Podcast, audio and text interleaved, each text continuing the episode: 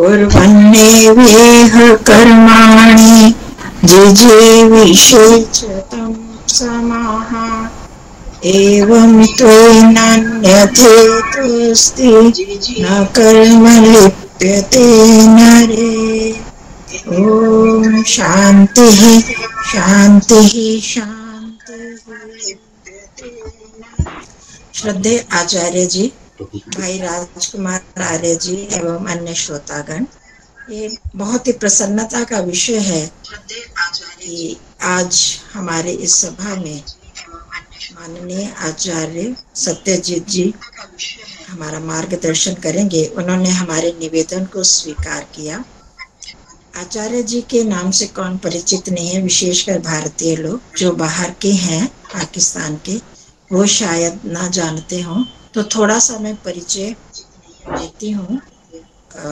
आचार्य जी का जन्म ब्यावर अजमेर में हुआ। एक वर्तमान में वानप्रस्थ साधक आश्रम रोजन में प्रबंधन न्यासी हैं। पूर्वकारिणी सभा अजमेर के सदस्य एवं अन्य अनेक संस्थाओं और न्यासों के अध्यक्ष और कहीं पर सदस्य हैं। और आचार्य जी का, जैसा कि उनका शिक्षण के विषय में हम जानना चाहें तो आयुर्वेदाचार्य तो हैं ही एमडी भी किया हुआ है आयुर्वेद में, और अध्यात्म की दृष्टि से आचार्य जी दर्शन, व्याकरण, निरुक्त सभी दर्शनों के आचार्य हैं, और अपने सभी विषयों में निष्णात हैं आचार्य जी, और अध्यापन में तो बहुत ही कुशल सभी का दर्शन उपनिषदों का आयुर्वेद का, व्याकरण का अध्यापन करते हैं और विभिन्न प्रकार के शिविरों में अध्यात्म और वैदिक सिद्धांतों का शिक्षण भी देते हैं, योग का प्रशिक्षण भी करते हैं। और शंका समाधान में आचार्य जी की तो विशेष कुशलता है। तो हम जो भी सुनते हैं शंका समाधान के संदर्भ में तो आचार्य जी सभी पक्षों को लेकर एक एक शंका का समाधान इतने स्पष्ट रूप में करते हैं कि वो विषय स्पष्ट हो जाता है।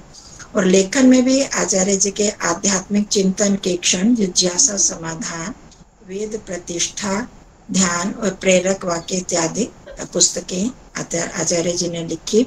और आध्यात्मिक चिंतन के क्षण बहुत ही सरल और उपयोगी पुस्तिका पुस्तक है, जो कि सबको ही पसंद आती है।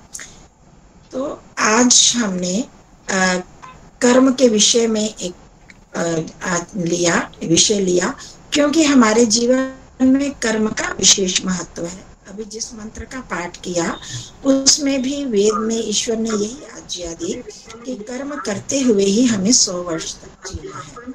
और हम संसार में सुनते भी हैं, हमारे व्यवहार में भी आता है कि हम पाप करते हैं तो उसका परिणाम के रूप में दुख मिलता है, पुण्य करते हैं तो सुख मिलता है। और हम बहुत बार जो भी हमें सुख दुख मिलता है, उसको हम इन कर्मों के साथ बाँध लेते हैं कि सभी सुख और सभी दुख हमें हमारे कर्मों के अनुसार ही मिलते हैं। तो यहाँ कहाँ तक ये सत्यता है, ये सच्चाई है और कर्मों का फल कौन देता है? क्या ईश्वर कर्मों का फल कहीं मनुष्यों की सहायता से भी देते हैं? या हमारे कर्मों के फलों का, क्या दूसरे लोगों को भी उसका फल मिलता है? इस प्रकार की कई भ्रांतियाँ हम लोगों में हैं और हम उसके विषय में पूरी तरह से निश्चित नहीं हो पाते। अलग जहाँ किसी के घर कोई इस तरह की दुर्घटना हो जाती है, या कोई भी वियोग, या कुछ तो हम यही कहते हैं कि ईश्वर की यही इच्छा थी, ईश्वर ने ये किया। क्या यह सच है कि ये सब कुछ ईश्वर ही करते हैं? या हमारे कर्मों से इनका संबंध है? इस प्रकार की जो भ्रांतियों में हम नहीं स्पष्ट हो पा रहे, उन सब का समाधान आज होने का संभावना है। आचार्य जी उन विषयों को खोलेंगे और क्यों, चूँकि इन कर्मों का हमारे जीवन में बहुत महत्व है, इसलिए हमने इस विषय को चुना। तो मैं सभी इस वैदिक रिसर्च फाउंडेशन और सभी श्रोताओं की ओर से अपने आचार्य जी का अभिनंदन करती हूँ और हार्दिक स्वागत करती हूँ। आचार्य जी से निवेदन है कि अपना मार्गदर्शन हमारे लिए मार्गदर्शन आरंभ करें। ओ मेरी ध्वनि ठीक आ रही है आपको? हाँ जी आचार्य जी। जी आचार्य जी। तो इस कार्यक्रम में उपस्थित सभी महानुभावों का मैं आदर पूर्वक सम्मान करता हूँ सभी को अभिवादन। प्रभु की कर्मफल व्यवस्था को समझने के लिए हम आज उपस्थित हुए हैं।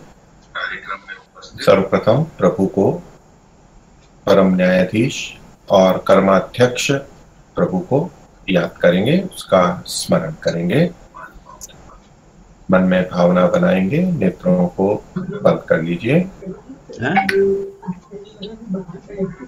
नहीं नहीं आज मत सुनिए बाद में सुन लीजिएगा। तीन बार ओम का उच्चारण। ओ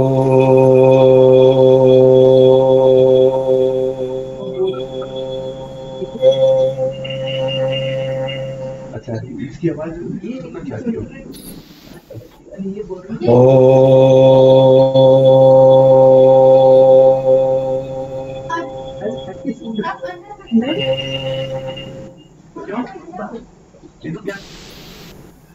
उपस्थित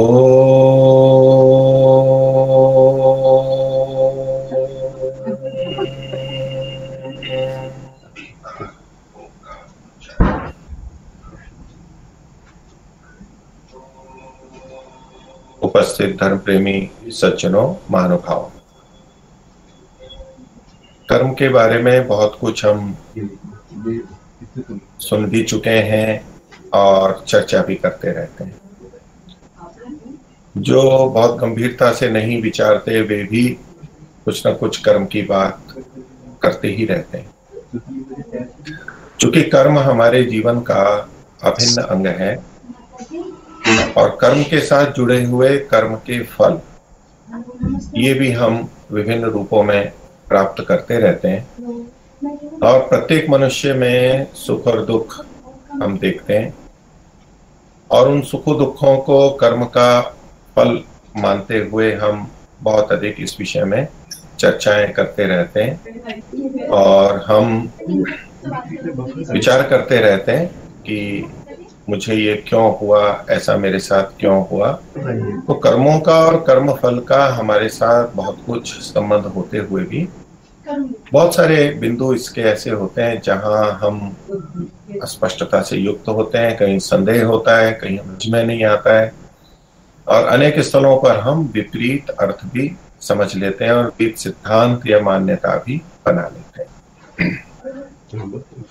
तो आज जो हम चर्चा करने वाले हैं, उसका आधार हमारे ऋषि महर्षि दयानंद सरस्वती और दर्शन, उपनिषद, वेद, इनसे जो कर्मफल व्यवस्था हमें समझ में आती है, उसको, उसके कुछ भागों को आपके सामने रखूँगा। जो विषय यहाँ पर विज्ञापन में भी दिए गए हैं, उनमें से कुछ कुछ को हम लेते हुए चलेंगे। और उससे संबंधित कुछ बातें जो स्पष्टता के लिए आवश्यक है, उनको हम और विचार करते हुए चलें देखिए, विषय तो कर्म फल है। इसमें हमें कर्म भी समझना होता है और फल को भी समझना होता है। दोनों आपस में संबद्ध है। तो पहले हम कर्म को देखें कि सामान्यतया हम कर्म किसी भी क्रिया मात्र को कहते हैं। कोई भी एक्शन है, कोई भी गति है, उसको हम क्रिया के रूप में, लोक में बोलते हैं। और वैशेषिक दर्शन के अनुसार जब हम कर्म या क्रिया की परिभाषा देखते हैं तो उसमें इन सबका ग्रहण हो भी जाता है। अर्थात दर्शन भी इस रूप में कर्म को मानते हैं जो क्रिया मात्र को गति मात्र को। जिसमें कोई वस्तु देशांतर को प्राप्त होती है तो उनकी बाह्य क्रियाएँ होती हैं अथवा अंदर कुछ परिवर्तन होता है उसे भी क्रिया के रूप में ग्रहण किया जाता है। तो कोई भी परिवर्तन होता है वो बिना क्रिया के नहीं होता है। इस रूप में सब कुछ गतिशील है सब में क्रियाएँ हैं। किंतु जब हम फल से युक्त कर्म की बात करते हैं, जब हम कर्म फल की बात करते हैं तो जिन कर्मों का फल होता है, उनको हम थोड़ा सा अलग करते हैं। तो यहाँ हमें ये भेद करना होगा कि प्रत्येक कर्म का फल नहीं होता है। कर्मफल व्यवस्था की दृष्टि से। तो कुछ कर्मों का ही फल होता है। लेकिन हम जब सामान्यतया कुछ भी करते हैं तो कुछ ना कुछ तो परिवर्तन आता ही है। इसमें ऐसा लगता है कि प्रत्येक कर्म का कुछ ना कुछ फल तो होता ही है। लेकिन हम यहाँ जिस तरह के फल की बात कर रहे हैं, वो प्रत्येक क्रिया के होने वाले परिणाम या प्रभाव पर केंद्रित ना होकर के उसके फल से संबंधित। यहाँ हम इसको भी थोड़ा सा समझने का प्रयास करेंगे कि कर्म का फल और परिणाम और प्रभाव ये भिन्न भिन्न होते हैं। तो कर्म फल उन कर्म फल के संदर्भ में कर्म वो कहलाते हैं जिनके करने से हमारा कर्माशय बनता है। क्योंकि कर्मों का फल हमें कर्माशय से, दूसरे शब्दों में कहें, हमारे भाग्य से, प्रारब्ध से मिलता है। तो जो कर्म कर्माशय में संचित होता है, यानी भाग्य बनता है, और फिर उसके अनुसार हमें कुछ उपलब्ध होते हैं, कुछ साधन उपलब्ध होते हैं, या परंपरा से सुख और दुख उपलब्ध होते हैं, उन कर्मों को ही यहाँ पर हम कर्मफल व्यवस्था से जोड़ते हैं, मुख्य रूप से उसी को जोड़ते हैं। अथवा निष्काम कर्मों को भी हम इसके साथ जोड़ते हैं, लेकिन उसका फल नहीं होता है। उसका फल यदि कहना चाहे तो मुक्ति या ईश्वर की प्राप्ति के रूप में होता है। तो यहाँ कर्म हम उन्हें लेंगे जिनसे कर्माशय बनता है। तो इसे समझने के लिए हम पहले महर्षि दयानंद की परिभाषा को ले लेते हैं, जो कि महर्षि दयानंद ने आर्योद्देश्य रत्नमाला में कर्म के संदर्भ में लिखी है। ये परिभाषा संख्या 48 है। जिसमें महर्षि कर्म और फिर आगे के और शब्दों के अंदर उसकी ही और विशेष व्याख्या भी करते हैं। तो महर्षि कर्म के लिए कहते हैं कि कर्म का मतलब क्या है? कि जो मन, इंद्रिय और शरीर में ये तीन चीज़ें हो गई। ये कर्म के क्रिया के अधिष्ठान है, साधन है। तो मन, इंद्रिय और शरीर में जीव चेष्टा विशेष करता है। तो चेष्टा को यहाँ पर कर्म कहा गया, लेकिन महर्षि ने यहाँ विशेषण दिया, चेष्टा विशेष। तो जैसे कर्म का मतलब क्रिया लेते हैं, वैसे ही चेष्टा, ये भी उसी का पर्यायवाची है। कुछ ना कुछ गतिविधि होगी, लेकिन वो चेष्टा विशेष होगी। अर्थात सामान्य चेष्टा को यहाँ कर्म की परिभाषा में महर्षि नहीं ले रहे। नहीं तो केवल यही लिख देते महर्षि कि जो मन, इंद्रिय और शरीर में जीव चेष्टा करता है चेष्टा विशेष करता है, ऐसा कथन नहीं आता। तो चेष्टा करता है, वह कर्म कहता है। तो चेष्टा विशेष शब्द को हम थोड़ा समझते हैं कि एक तो चेष्टाओं या किसी भी चीज़ के लिए हम विशेष शब्द का प्रयोग करते हैं, जैसे संस्कृत निष्ठ हिंदी होती है, उसमें कि कोई एक व्यक्ति, कोई मनुष्य है तो उसके लिए कहेंगे कि ये व्यक्ति विशेष है। किसी व्यक्ति को लाओ, किसी व्यक्ति विशेष को लाओ। विशेष का मतलब है कुछ निश्चित व्यक्ति को लाओ जो कि अन्यों से पहचान है। तो इसी तरह से पुस्तक है तो पुस्तकें बहुत सारी हैं तो कहेंगे पुस्तक विशेष, लेखनी विशेष, कलम विशेष, कहीं भी हम विशेष शब्द लगाते हैं, अर्थात विशिष्ट, क्योंकि तो हर वस्तु अन्यों से भिन्न होती है। तो जब हम विशेषता कहते हैं तो उसमें कर्म विशेष, व्यक्ति विशेष जब कहेंगे तो सब कर्मों का ग्रहण नहीं होगा। जब हम कहेंगे पुस्तक विशेष तो सब पुस्तकों का ग्रहण नहीं होगा।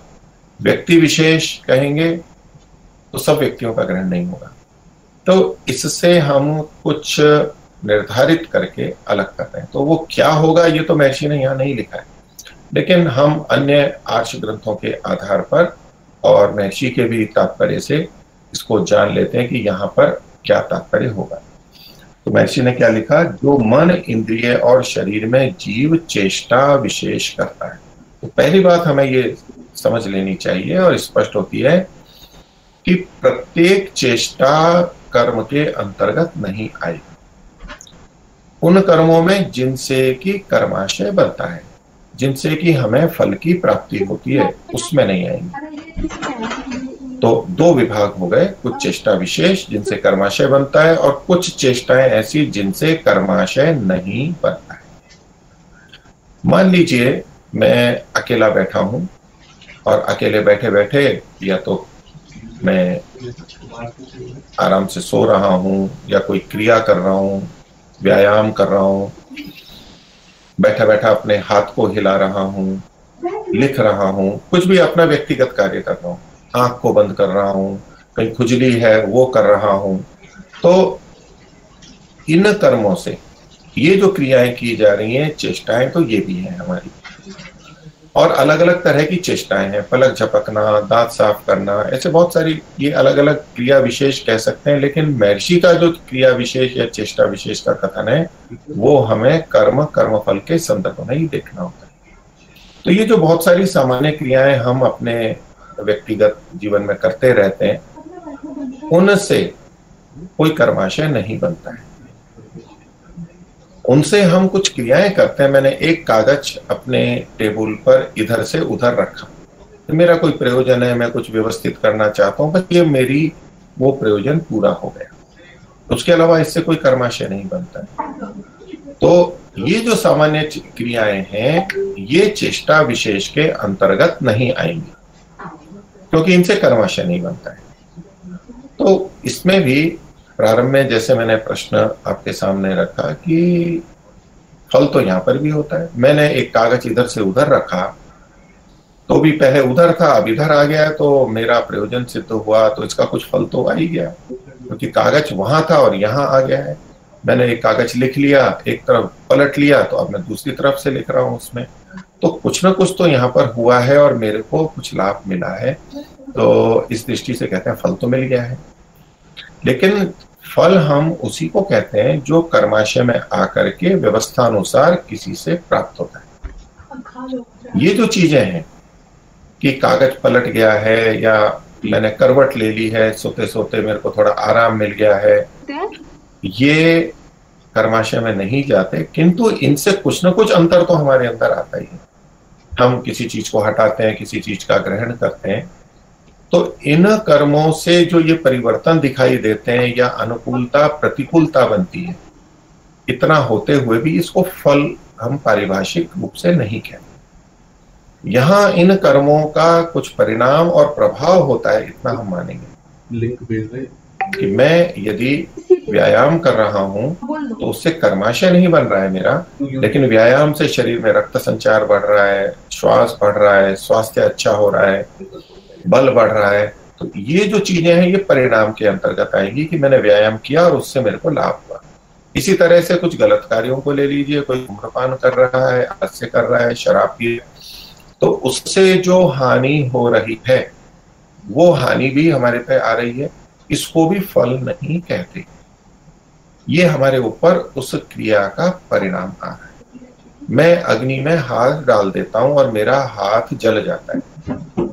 अग्नि का ऐसा कार्य है कि वो जलाती है, मेरे को इससे पीड़ा हो गई। अब जो ये मेरा हाथ जला है, इसको हम कर्म का फल नहीं कहते। मैंने एक चेष्टा की विशेष चेष्टा की हाथ को अग्नि में डाल दिया वहाँ थोड़ी देर रखा जाने अनजाने और उससे मेरा हाथ जल गया। अब ये अग्नि का स्वभाव है उष्णता और हाथ का जो स्वभाव है उष्णता में जलना काला होना पीड़ा होना ये वहाँ आ रहे हैं और ये परिणाम के रूप में माने जाते हैं। इसको हम फल के अंतर्गत नहीं कहते क्योंकि इससे कोई आशय नहीं बने तो जब हम चेष्टा विशेष की बात करते हैं तो ये सब चेष्टा विशेष होते हुए भी कर्माशय में चूँकि नहीं जाते हैं, इसलिए इनको हम कर्म फल वाले कर्म में नहीं मानते। इनको हम परिणाम और प्रभाव के अंतर्गत लेते हैं।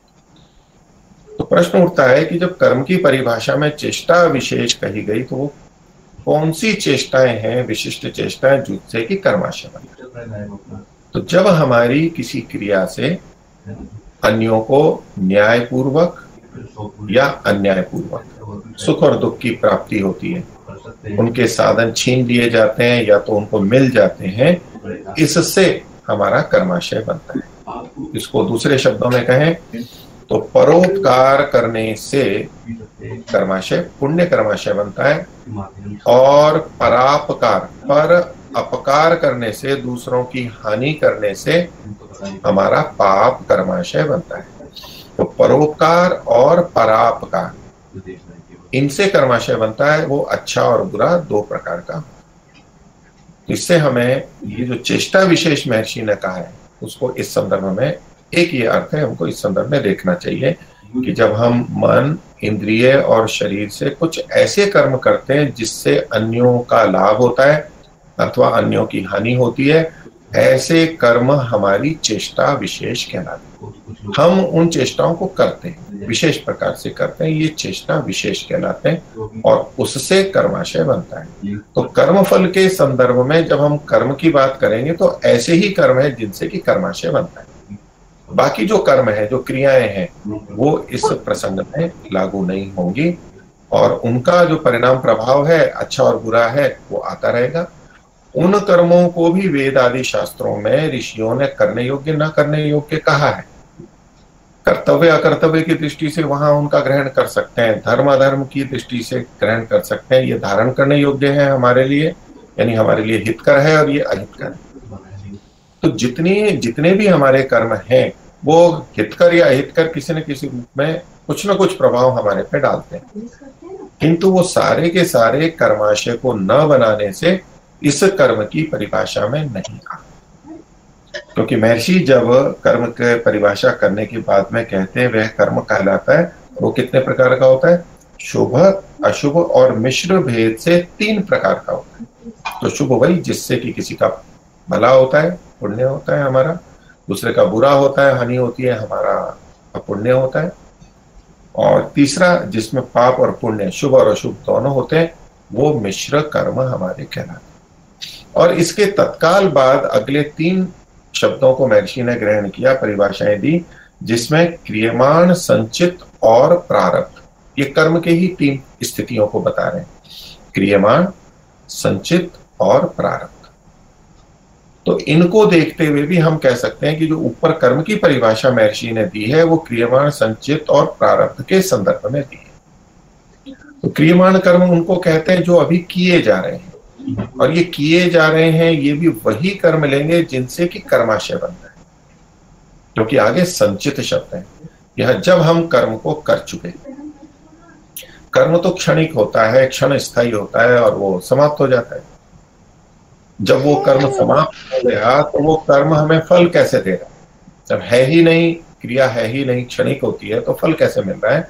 तो वहाँ ये व्यवस्था है कि कर्म तो समाप्त हो गया, क्षण स्थायी है नए नए कर्म होते रहेंगे, किंतु उस कर्म का आशय, वो संचय होता है, वो लिखा जाता है, वो हमारे अंदर कर्माशय में संचित हो जाता है। वो जो संचय है, वो संस्कार के रूप में, वो छाप के रूप में, वो लेख के रूप में इकट्ठा रहता है, वो उसका खाता होता है हमारा, वही खाते जैसा।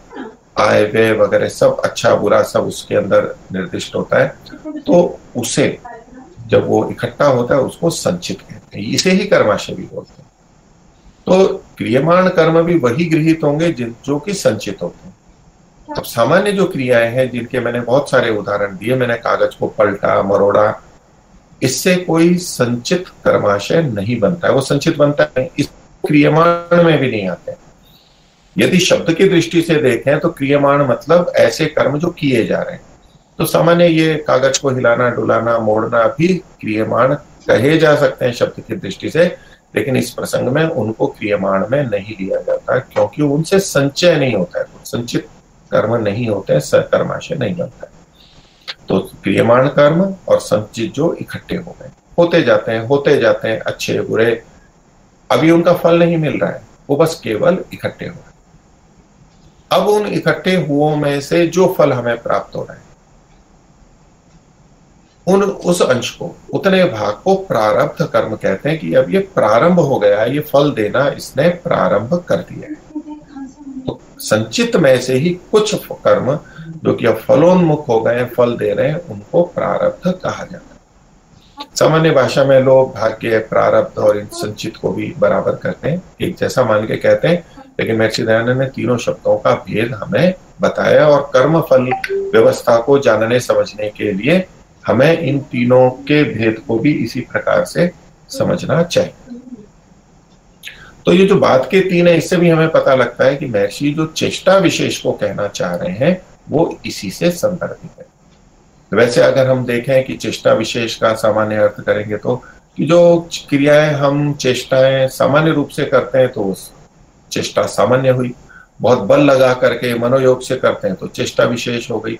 ऐसे भी कई जने अर्थ करते हैं, किंतु यहाँ पर कर्माशय से संबंधित अर्थ ही लेना चाहिए।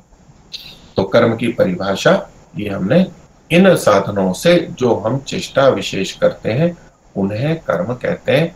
वो क्रियमाण, संचित और प्रारब्ध इन तीन रूपों के अंदर होते अब ये जो संचित है, उसमें से कौन से कर्म प्रारब्ध होंगे? संचित बहुत सारे हो गए, बहुत सारे पुण्य हैं, बहुत सारे पाप हैं। और वो इतने अधिक हैं कि जिस शरीर में हमने इन कर्मों को किया है या कर रहे हैं, ये मनुष्य शरीर में, उसमें वो उसको भोग भी नहीं सकते, इतने अधिक होते अभी हम जिन कर्मों को भोग रहे हैं, जिन कर्मों के फल के रूप में हमें ये मानव शरीर मिला है और साधन मिले हैं, वो पीछे के किए हुए कर्म है। पिछले जो संचित थे, उसमें से कुछ प्रारब्ध से हमें ये मिला हुआ है और बीच बीच में से, संचित में से हमें प्राप्त भी होता रहता है। लेकिन हम नए कर्म भी बहुत करते रहते हैं, वो इकट्ठे होते जाते हैं। जो नए कर्म करते हैं और संचित होते हैं, वे भी इसी जन्म में भी प्रारब्ध के रूप में आ सकते हैं, हमें फल दे सकते हैं। और इस जन्म में नहीं आते हैं तो अगले जन्म में और उससे अगले जन्मों में वो क्रमशः आ सकते हैं। क्रमशः का यहाँ तात्पर्य यथा योग्य रीति से जैसा जैसा विधान परमात्मा का है, उसके अनुसार वो आते रहते कर्मों का फल क्रमशः इस रूप में नहीं समझना चाहिए कि पहले जिस कर्म को किया उसका फल भी पहले ही आएगा, फिर दूसरा कर्म जो किया था, फिर उसका फल आएगा। ऐसे कर्म करने के क्रम से उनका फल प्राप्त होगा, ऐसा नहीं होता हमारे कर्म आगे पीछे कई प्रकार के होते हैं, और यदि हमारे पुण्य कर्म अधिक हैं और पाप पुण्य तुल्य हैं तो पहले वो फल दे देंगे और हम मनुष्य बन जाएँगे। और जो हमारे द्वारा और बहुत सारे गलत कर्म किए गए हैं, जिनका फल पशु पक्षी, कीट पतंग, इन शरीरों में मिलता है। उनका फल हमें भी नहीं मिलेगा, भले ही हमने उनको पहले किया हुआ। इसलिए कर्मों का फल इस रूप में क्रमशः नहीं होता है।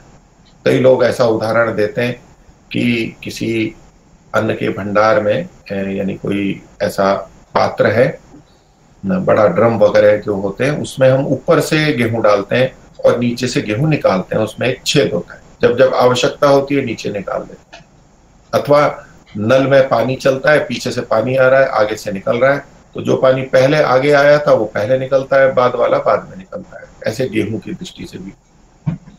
तो कर्माशय से मैं ऐसा नहीं होता क्योंकि परमात्मा की व्यवस्था से वहाँ यथा योग्य क्रम से हमें फलों की प्राप्ति होती तो जो हमारे बहुत सारे कर्म हैं, उनका फल हमें फिर आगे प्राप्त होता है। इसमें जो तीसरा बिंदु आपके कार्यक्रम में दिया गया है, उसको मैं पहले ले लेता हूँ, वो था कि कर्मों का फल किस प्रकार से होता है।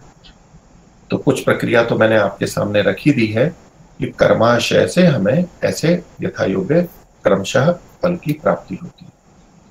अब ये कर्मों का फल परमात्मा की व्यवस्था से हमें होता है। मुख्य रूप से परमात्मा की व्यवस्था से होता है। और योग दर्शन में इसकी स्पष्टता की है कि वो तीन प्रकार का होता है। उसको तीन भागों में बांट सकते हैं, जाति, आयु और हो जो हमारे अच्छे और बुरे कर्माशय है अच्छा और बुरे जितने कर्म इकट्ठे हैं, उनमें से जिस प्रकार के कर्म का फल हमें अभी मिलना है उन कर्मों से हमें एक तो जाति मिलती है, जाति का अभिप्राय है, शरीर मिलता है। मनुष्य जाति है, पशु जाति है गो है, अश्व है, मत्स्य है, मछली है, मच्छर है, वृक्ष है, आम का है, ऐसे भिन्न भिन्न ये जाति कहलाती है। तो एक तो जाति, ये सबसे पहला और आधारभूत हमारे को फल के रूप में प्राप्त होता है। क्योंकि आगे के जितने भी हमारे कर्म होंगे या तो भोगे जाएँगे, वो इसी पर निर्भर करते हैं। क्योंकि यदि आत्मा शरीर से युक्त नहीं है तो उसे कर्मों का फल नहीं मिल पाता है। सबसे पहले आधार रूप में उसको शरीर की प्राप्ति होती है। तो हमारे कर्मों से हमें शरीर मिलता है। एक बात। और ये सबसे मुख्य बात है। यहाँ हमें एक बात और समझनी चाहिए कि शरीर का मिलना और शरीर में सुख दुख का मिलना, ये दो अलग अलग बातें हम प्राय करके कर्म के फल को सुख दुख के साथ में जोड़ते हैं। तो वो भी किया जा सकता है, किंतु हमें उन्नति के अवसर के रूप में विशेष साधनों का मिलना, ये भी हमारे कर्मों का फल होता है। ऐसे साधन मिलना जिससे कि हम आगे प्रगति कर सकें, नए अच्छे कर्म कर सकें, ये साधनों का मिलना भी कर्म के फल के रूप में आता है। तो ये जो हमें जाति की प्राप्ति होती है, ये साधन की प्राप्ति है। ये सीधे सीधे सुख दुख नहीं होता है। उस शरीर में जो सुख दुख हो सकते हैं, वो संभावित है, किंतु शरीर का मिलना, अपने आप में ये साधन का मिलना है।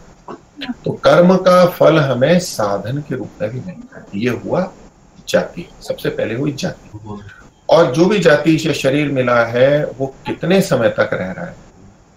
उसके अपने कुछ जीवन काल होता है भिन्न भिन्न शरीरों की औसत आयु भिन्न भिन्न होती है।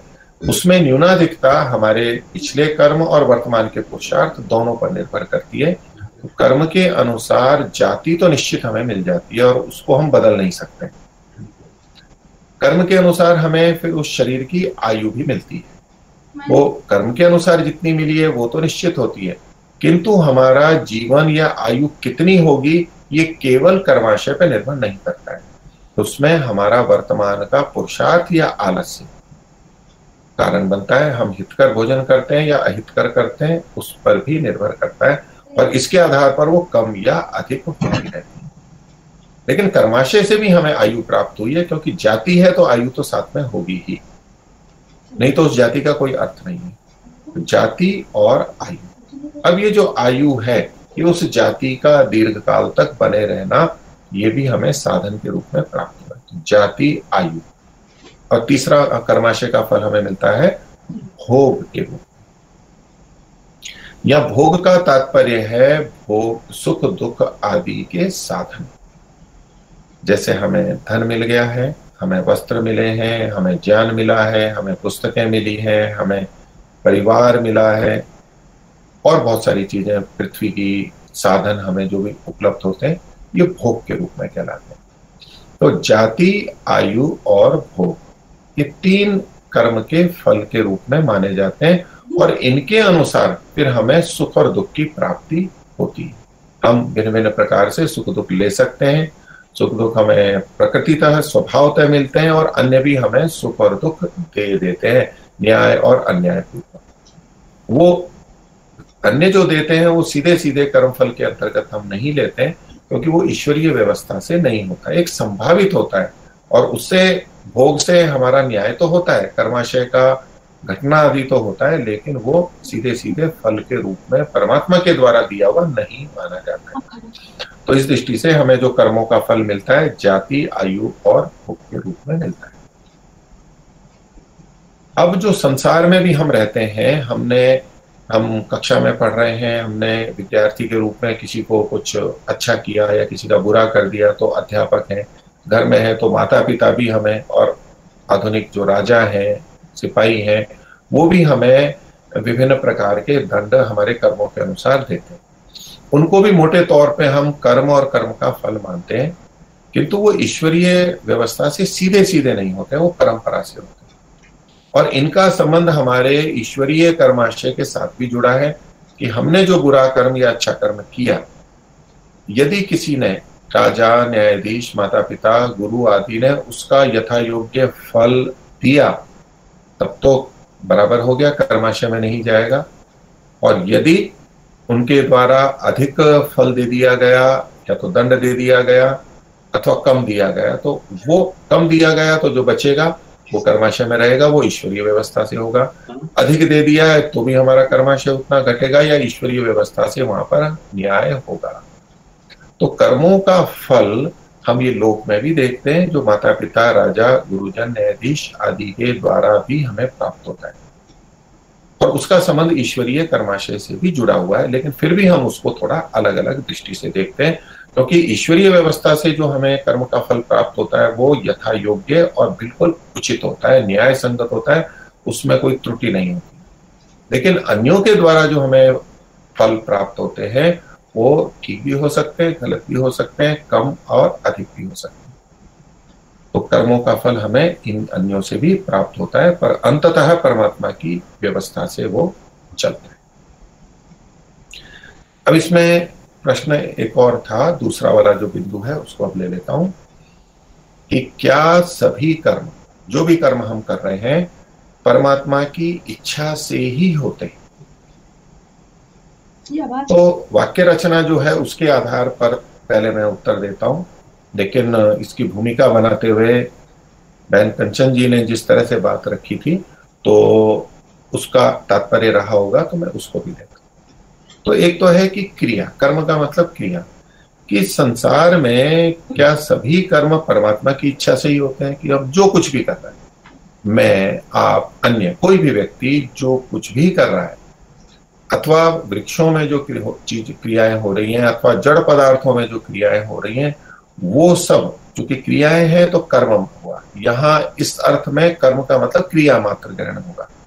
तो केवल कर्माशय से संबंधित नहीं है। तो वो क्रिया सब की सब क्या परमात्मा की इच्छा से ही होती है। ये एक प्रश्न उठता है। कई जने उसमें ऐसे स्वीकार करते हैं कि चूँकि परमात्मा सर्वव्यापक और सर्वशक्तिमान है और उसकी इच्छा के विपरीत कुछ भी कर्म नहीं हो सकता है। कोई भी उसकी शक्ति का, उसकी इच्छा का उल्लंघन नहीं कर सकता है। तो इस आधार पर वो ये सोचने लगते हैं कि कुछ भी कर्म हो रहा है, वो परमात्मा की इच्छा से ही हो रहा है। चाहे जितना अच्छा हो रहा है और चाहे जितना बुरा। तो ये वैदिक सिद्धांत नहीं है। परमात्मा सर्वशक्तिमान भी है और हम उसके इच्छाओं का उल्लंघन नहीं कर सकते। अगर वो चाहे तो हम कुछ भी उसके अतिरिक्त नहीं कर सकते। और वो जो हमारे को फल आदि देना चाहता है, वो कर दे सकता है। इतना सब होते हुए भी सारे के सारे कर्म परमात्मा की इच्छा से नहीं होते।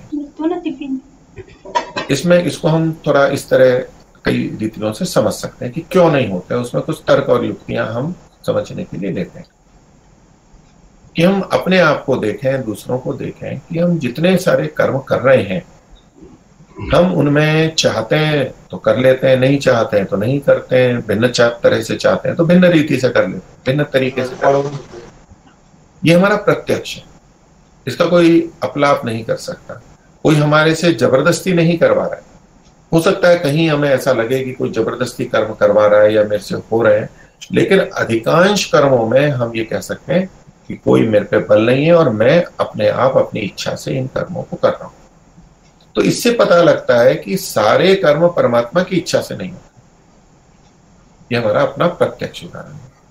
दूसरा, इसमें युक्ति तर्क ये कर सकते हैं कि परमात्मा चूँकि अच्छा ही करता है, धर्मयुक्त कर्म ही करेगा, यदि वही सारे कर्म करवा रहा है तो संसार में जो अन्याय, अत्याचार, शोषण आदि होता है, अधर्म होता है, वो भी परमात्मा का ही माना जाएगा, और परमात्मा ही उन सबको करवा रहा है, ऐसा माना जाएगा। और यदि ऐसा हुआ तो कोई भी मनुष्य कितना भी गलत कार्य करे, वो परमात्मा के द्वारा करवाया गया माना जाने से। न्याय ये कहता है कि मनुष्य को, उस मनुष्य को उसका दंड नहीं मिलना चाहिए। और ऐसा ही पुण्य के लिए आएगा, क्योंकि परमात्मा करवा रहा है तो उसका दायित्व तो उसका श्रेय परमात्मा को ही जाना चाहिए अच्छा और बुरा। लेकिन परमात्मा बुरे कर्म नहीं करता, वो अन्याय नहीं करता। और हम कितने सारे कर्म राग द्वेष से युक्त होकर करते हैं, परमात्मा तो नहीं करता है। तो इसलिए हम इन सब कर्मों को, जो भी संसार में हो रहे परमात्मा की इच्छा से होने वाला नहीं कर सकते कह सकते। और परमात्मा चूँकि एक है, एक अन्य युक्ति देखते हैं कि परमात्मा चूँकि एक है तो उसकी इच्छाएँ वो एक जैसी ही होंगी। अब हम जो जीवों में आपस में कर्म होते हैं, वो बहुत सारे विपरीत कर्म भी होते हैं, परस्पर विरुद्ध भी होते हैं, हमारे बीच में संघर्ष भी होते हैं। तो परमात्मा के ही यदि ये सारे कर्म हैं तो इस तरह के परस्पर विरुद्ध और संघर्ष युक्त कर्म नहीं होंगे, नहीं होने चाहिए। लेकिन परस्पर विरुद्ध होते हैं। कोई उसको ठीक कहता है, वो उसको ठीक कहता है, वो उसको गलत कह देता है। तो ये जो सारा कथन है, ये भी तो परमात्मा के द्वारा ही माना जाएगा। तो परमात्मा स्वयं ही किसी के मुँह से उस बात को गलत कहलवा रहा है और किसी से उसको सही कहलवा रहा है। ये दो विरुद्ध बातें परमात्मा में तो हो ही नहीं सकती। वो बहुत बुद्धिमान और ज्ञानी विवेकी चेतनता है। तो इन सब दृष्टियों से जब हम देखते हैं तो जो सारे कर्म है वो परमात्मा की इच्छा से होते हैं, ऐसा नहीं समझना चाहिए। लेकिन अभी हमारे कर्मफल के संदर्भ में जब इस वाक्य को देखते हैं तो वहाँ तात्पर्य ये लिया जाता है कि हमें जिस भी क्रिया से जो सुख दुख मिल रहा है अथवा अच्छे या बुरे साधन या स्थितियाँ मिल रही हैं वो सब परमात्मा करवा हम ये मान के चलेंगे कुछ जड़ वस्तुओं में क्रियाएँ हो रही हैं वो हो रही हैं और भी मनुष्य भी कर रहे हैं। लेकिन जिन बातों का संबंध हमारी उन्नति अवनति से है विशेष रूप से सुख दुख से है और हम समझ भी नहीं पाते ये कैसे हो गया। हम ना चाहते हुए भी उनसे युक्त हो जाते हैं, चाहे अच्छे हैं, चाहे बुरे हैं। तो ये सब परमात्मा की इच्छा से ही हो रहा है। कोई रोगी हो रहा है, परमात्मा की इच्छा से हो रहा है। कोई दुर्घटना में पीड़ित हो गया है तो परमात्मा की इच्छा से हो रहा है। तो इस रूप में जब हम इस वाक्य को देखते हैं कि क्या सभी कर्म परमात्मा की इच्छा से होते हैं तो वहाँ भी हम ऐसा नहीं कह सकते। तो कर्म फल की दृष्टि से कि हमें जो कुछ भी मिल रहा है सुख दुख मिल रहा है वो परमात्मा ही दे रहा है। परमात्मा की इच्छा से ही हो रहा है। ऐसा हमें नहीं समझना चाहिए। क्यों नहीं समझना चाहिए? क्योंकि अन्य मनुष्य भी कर्म करने में स्वतंत्र है। परमात्मा सब कुछ कर्म कर, करने की सामर्थ्य अच्छे कर्म की सामर्थ्य रखते हुए भी उसने हमें कर्म करने में स्वतंत्र छोड़ रखा है। और हम कर्म करने में स्वतंत्र हैं, इसीलिए हमारे कर्म अच्छे और बुरे बनते हैं धर्म और अधर्म बनते हैं, नहीं तो बनेंगे ही नहीं। तो इस दृष्टि से कि इस दृष्टि से भी परमात्मा की इच्छा से ही सब कुछ नहीं होता है, उसने हमें कर्म करने में स्वतंत्र छोड़ा हुआ है, और कर्म में जो स्वतंत्रता है वो इसी बात को बताती है। कर्म की स्वतंत्रता कहते ही उसको जब हम विभिन्न साधनों से अपनी इच्छा से कर्म को कर सकते देखिए, जब हम कर्म को देखते हैं तो कर्म को करने वाला जो करता है, उसको भी हमें देखना होता है। और ये कर्म की स्वतंत्रता की बात, कर्ता की परिभाषा करते हुए आर्योदेश रत्नमाला में महर्षि ने लिखी भी ये इकतीसवीं परिभाषा है। इसमें लिखते हैं, कर्ता कर्ता कौन होता है? जो स्वतंत्रता से कर्मों का करने वाला है। ये परिभाषा तो कर्ता की है लेकिन इससे हमें ये पता लगता है कि हम स्वतंत्रता से कर्म करते हैं तो स्वतंत्रता से कर्म होते हैं। और तभी हमारा कर्तृत्व होता है। कर्तृत्व होता है, तभी भोक्तृत्व होता है। तभी हमारा कर्माशय होगा और तभी हम उसके भोग के अधिकारी बनेंगे अच्छे या बुरे? हम तो कर्म की स्वतंत्रता है। जो स्वतंत्रता से कर्मों का इसको अर्थात जिसके स्वाधीन सब साधन होते हैं। जो विभिन्न साधन है गाड़ी है चिमटा है चाकू है लेखनी है पुस्तक है कुछ भी जो साधन है। और शरीर को भी हम साधन ले लेंगे आत्मा की दृष्टि से। तो इंद्रियों को साधन ले लेंगे तो जो जिसके अधीन सब साधन होते हैं उसे करता है। तो कर्म में स्वतंत्र भी है और उसके अधीन सब साधन। की स्वतंत्रता आवश्यक है। ये जो परिभाषा दी है इसमें एक दो शब्दों को हम समझ लेते हैं। कि महर्षि ने लिखा जिसके स्वाधीन सब साधन होते तो आत्मा चूँकि कर्म करता है तो उसके अधीन अधीन सब साधनों का होना। कर दे। तो संसार के सब साधन तो हमारे अधीन नहीं होते हैं कुछ ही होते हैं। तो यहाँ सब साधन जिसके जो सब शब्द पे अगर हम ज़ोर देते हैं कि महर्षि ने सब लिखा है तो ये विचारणीय बात बन जाएगी कि सब तो हमारे अधीन नहीं होते तो जिसके स्वाधीन सब साधन होते हैं तो वो तो परमात्मा ही हो सकता है जीवात्मा तो हो नहीं सकता है। तो उस दृष्टि से तो परमात्मा ही करता बनेगा जीवात्मा तो करता बन ही नहीं पाएँगे। और कर्मा कर्मफल और ये सारी व्यवस्था हम नहीं स्वीकार कर पाएँगे वो बन ही नहीं पाएँगे। तो यहाँ पर सब शब्द का अभिप्राय क्या लेना चाहिए कि जिस कर्म को करने में जिन साधनों की आवश्यकता होती है उन उनका भोजन बनाने के लिए जितने दस बीस साधनों की आवश्यकता है उन सबका जो प्रयोग कर लेता है अपनी स्वतंत्रता से प्रयोग कर लेता है। सबका मतलब ये नहीं कि दुनिया भर के सारे। संभव ही नहीं है वो। संबंधित को इसमें लेना चाहिए। और इससे एक बात निकलती है कि ये जो साधन है इन साधनों का जब हम उपयोग करते हैं तो साधनों के उपयोग से हम जब कार्य करते हैं इससे हमारी परतंत्रता नहीं हो जाती। हम फिर भी स्वतंत्र ही रहते हैं। अनेक बार ये कथन आ जाते हैं कि हम साधनों का उपयोग करते हैं तो हम साधनों के बिना साधनों के हम कर नहीं सकते। तो हम परतंत्र हो गए। लेकिन इसे परतंत्रता नहीं कहते। साधनों का उपयोग हम स्वतंत्रता से जब कर पाते मैं चाहूँ तो प्रयोग करूँ, चाहे नहीं करूँ, कितना करूँ तो इससे साधनों से के हम परतंत्र नहीं हूँ। वो उन संदर्भों में होता है, जहाँ हम, हमारा वश नहीं है, और हम साधनों के वशीभूत होकर इंद्रियों के वशीभूत होकर के, और वैसा ही कुछ करते चले जाते हैं। वहाँ परतंत्रता कही जाती है। नहीं तो साधनों की अनिवार्यता होते हुए भी हमारी स्वतंत्रता रहती तो परमात्मा की इच्छा से सारे कर्म नहीं होते हैं। हम भी अपनी इच्छा से कर्म करते हैं और परमात्मा के दिए हुए साधनों से करते हैं लेकिन हम अपनी इच्छा से करते हैं। तो इसलिए सब कर्मों को परमात्मा पे नहीं डाल देना चाहिए। क्योंकि जीवन में ये हम बहुत सुनते रहते हैं हमारे आए दिन ये बातें होती रहती हैं कि कहीं भी कुछ भी हो जाता है और हम कुछ हमारा वश नहीं चलता है तो हम यही कह देते हैं भाई जैसी परमात्मा की इच्छा।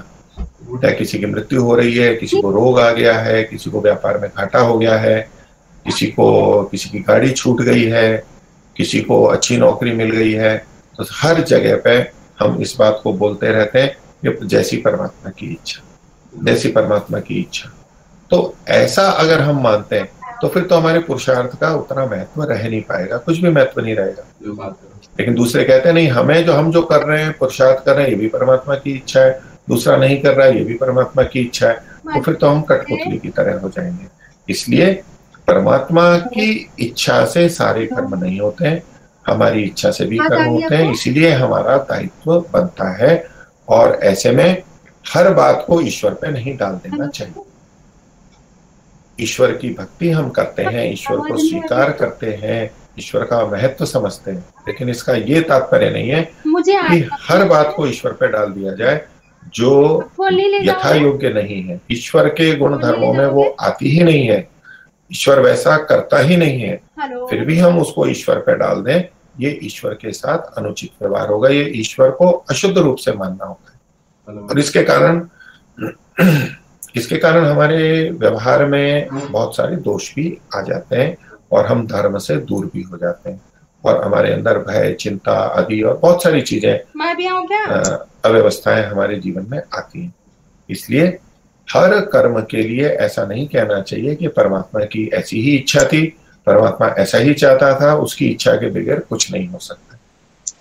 हमें बहुत विवेक से बोलना चाहिए कि कभी इस व्यक्ति ने अच्छा किया है, इस व्यक्ति ने अच्छा नहीं किया है, इसे ठीक नहीं ध्यान रखा तो इसको रोग हो गए हैं।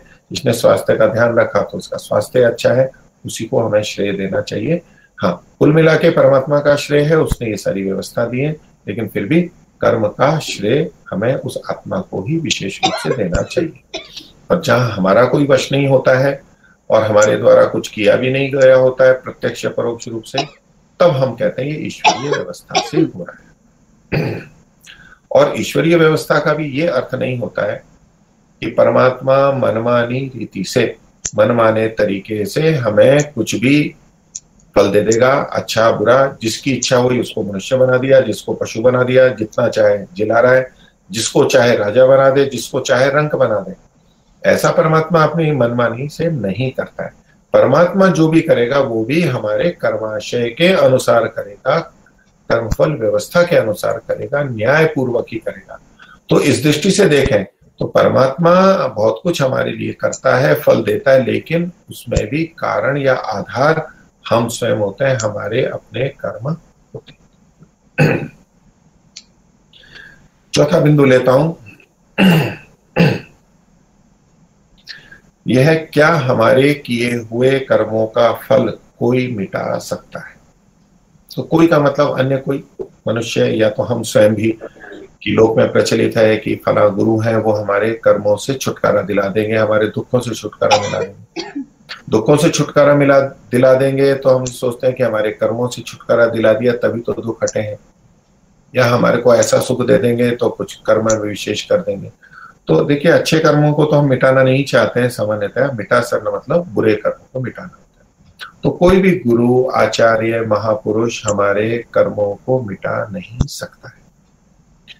जो कर्म कर्माशय में गए हैं, वो ईश्वरीय व्यवस्था से फल देंगे या ईश्वरीय व्यवस्था से लंबे समय तक रखे गए रहेंगे, अथवा ईश्वरीय व्यवस्था से वो हमें कर्म का फल नहीं देंगे? ये सब ईश्वरीय व्यवस्था से होगा। इसलिए अन्य कोई तो मिटा ही नहीं सकता, ये मान के चलिए। हम अपने कर्मों को जब भोगते हैं तो वो धीरे धीरे मिटते हैं। जितना जितना हम भोगते हैं, उतना उतना वो समाप्त होते जाते हैं। अच्छे कर्मों को फल भोगते हैं, सुख और सुख साधनों के रूप में तो उतना पुण्य कर्माशय घट जाता है। और बुरे कर्मों का फल जब हमें मिलता है दुख या दुख के साधनों के रूप में, विपरीत भक्ति के रूप में, न्याय या न्याय पूर्वक दूसरों के द्वारा या ईश्वरीय व्यवस्था से तो जितना जितना भोग होता है हमारा, उतने उतने पाप कर्म हमारे घटते जाते हैं। तो ये फलों के भोग के अनुरूप समाप्त होते हैं, ये एक पहला नियम है। और इसके अनुसार हम विभिन्न शरीरों को धारण करते हैं, अच्छे कर्म करते रहते हैं, भोगते हैं, करते हैं, भोगते हैं, करते हैं, चलता रहता है, चलता रहता है। लेकिन यदि किसी आत्मा को बोध हो गया है, ठीक तरह से समझ लिया है और वो अच्छे कर्म करते हुए, अच्छे कर्म करते हुए भी उनको निष्काम कर देता है। केवल ईश्वर की प्राप्ति, मुक्ति की प्राप्ति के लिए करता है सांसारिक सुखों की प्राप्ति सांसारिक लक्ष्यों की प्राप्ति के लिए नहीं करता है तो वो निष्काम कर्म होता है। और निष्काम कर्म बहुत विवेकी व्यक्ति ही कर सकता है, वैरागी व्यक्ति ही कर सकता है। जब बहुत विवेक और वैराग्य की स्थिति होती है, उच्च स्थिति होती है, वो व्यक्ति संस्कारों को तकबीज कर देता है, बुरे संस्कारों को जीवन मुक्त हो जाता है और पूर्ण निशुद्ध निष्काम कर्म करता है तो अब वो मुक्ति में चला जाता है। जीवन मुक्त होता है, वो मुक्ति में चला जाता है। जिसने दग्धबीज कर दिया है संस्कारों को, अपनी वासनाओं को, वो मुक्ति में चला जाता है। तो ऐसे में जो उनके कर्म बचते हैं, वो समाप्त हो जाते हैं। आप उसको मिटना कहिए, समाप्त होना चाहिए, उनका फल नहीं मिलेगा, वो तो माँ मुक्ति में चला गया ईश्वर की व्यवस्था से अब ईश्वर का आनंद भोगेगा। तो इस रूप में, इस व्यवस्था में सबके लिए समानता से ये तो हो सकता है। लेकिन जब तक हमारे जन्म चल रहे हैं, एक के बाद एक एक के बाद एक वहाँ हमारे उन कर्मों को बिना भोगे कोई मिटा नहीं सकता। भोगने पे मिटते हैं। और हम उन कर्मों को भोगते हुए उनको मिटा सकते हैं, उनको कम कर सकते हैं। तो ये कर्मों को समाप्त करने की या तो मिटाने की व्यवस्था है। इसलिए दूसरों के ऊपर हम कभी निर्भर नहीं रह सकते कि इनकी मैं बहुत सेवा कर दूँगा, इनको कुछ प्रसन्न कर दूँगा तो ये मेरे पाप कर्मों को मिटा देंगे। मैं अच्छे व्यक्ति की सेवा कर रहा हूँ, कुछ और उनको दान पुण्य कर रहा हूँ तो उससे मेरा पुण्य तो बन जाएगा। लेकिन मेरे पाप कर्मों को वो भी नहीं मिटा सकते। वो तो हमें भोगने ही होंगे। जो जन्म जन्मांतर में चलते हुए भोगने होंगे। ये हमारा चौथे बिंदु की बात। पांचवा बिंदु है कि एक के द्वारा किए गए कर्मों का फल क्या दूसरा भी भोग सकता है? तो इसका प्रथम तो सीधा उत्तर आपको देता हूँ और हम प्राय मानते भी हैं लेकिन व्यवहार में हमारे उदाहरण ऐसे ऐसे मिलते हैं हमें लगता है कि ये बात ठीक नहीं तो न्याय यही है कि जिसने कर्म किया है वही फल को भोगे और वही भोगता है।